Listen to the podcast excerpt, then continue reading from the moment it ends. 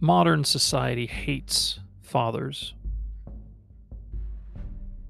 It tears us down every chance it gets.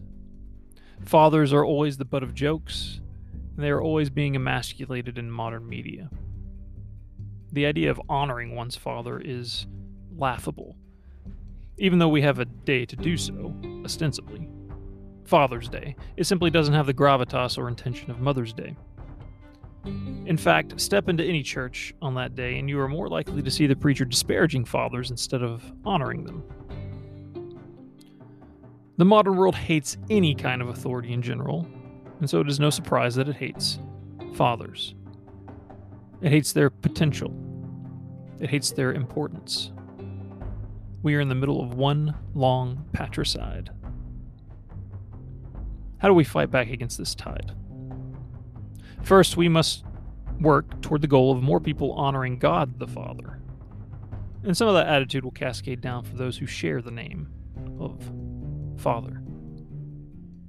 Second, in our daily life, we ensure we are not undercutting our fellow father's authority.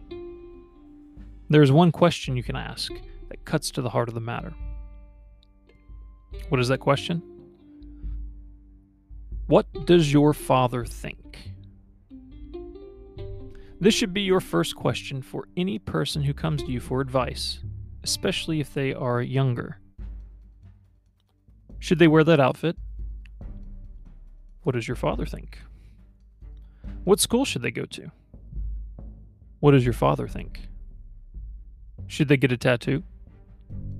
What does your father think? Having trouble deciding on a career path? What does your father think? And if they don't know what their father thinks, you should urge them that their next step should be to find out exactly what their father thinks. Fathers have the ultimate responsibility for their household, and we should act as if that were true. The corollary to this question is similar. What does your husband think? And that one can sting a little bit, especially in our modern culture. You'll find exactly where feminism is rooted and how much influence it has as soon as you ask this question, at least when you take it seriously. If a young wife comes to you agonizing over a decision, desperate for advice, your first question to her should be, what does your husband think? And if she doesn't know, the conversation should stop right there until she does know.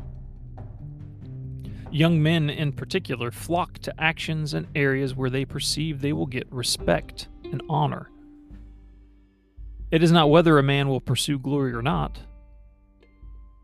glory or not, but rather which glory he will pursue. If we want our young men to take up the responsibility of being a father, we need to show respect to the men who have already taken up that responsibility. And asking the right question at the right time is one great way to do that.